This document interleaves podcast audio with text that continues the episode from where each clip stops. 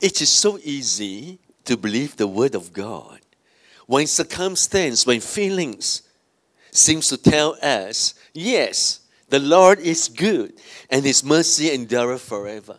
It is easy at the start of the year when the word of God goes forth that the theme for this year is flourishing in the power of Christ. Let's look at the slide again. Let's rehearse this.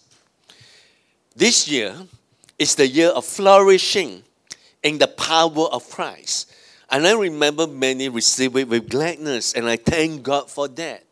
And, and this word went forth before the present happening, the present occurrence of the spread of that particular virus originating from the city of Wuhan. And now it has gone forth. The virus seems to multiply, seems to be gaining momentum. And it is easy for the flesh and the mind to stray away from the Word of God and say it is not possible to flourish. Huh? And I realized throughout the Bible, God always sent His Word first before any challenge in the world.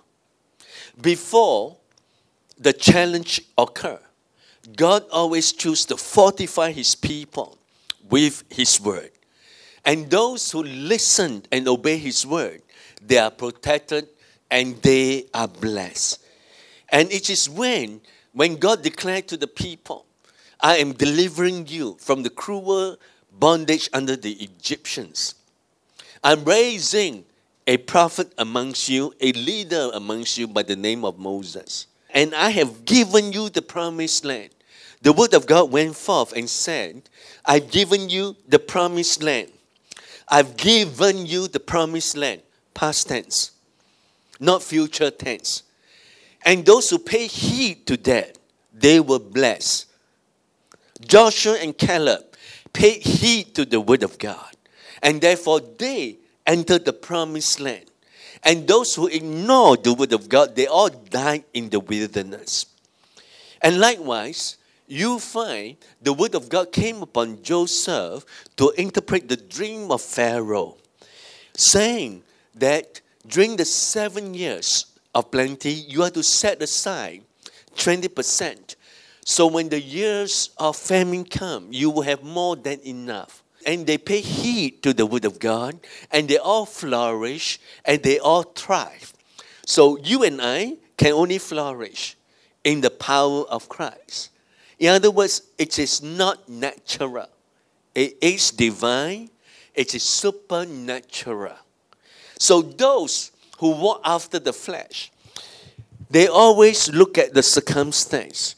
When the circumstance seems to be bright, they believe this is going to be good. When it shows symptoms of negativity, they abandon the word of God.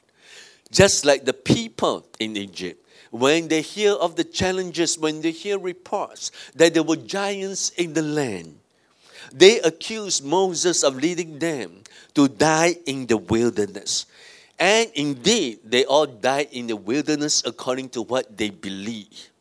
The days we're living in, there is going to be a distinction between those Christians, children of God, who believe the Word of God and walk in the Word of God, and those Christians who believe that they are safe, but they ignore the principles of the Word of God and kingdom patterns. There is going to be a distinct mark.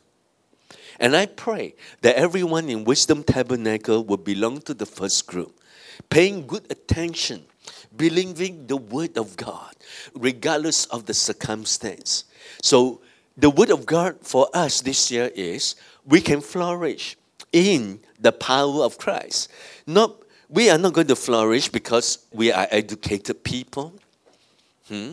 We're not going to flourish because we have more money in the bank account. We're not going to flourish because of anything else except in the power of Christ. Come on, people of God.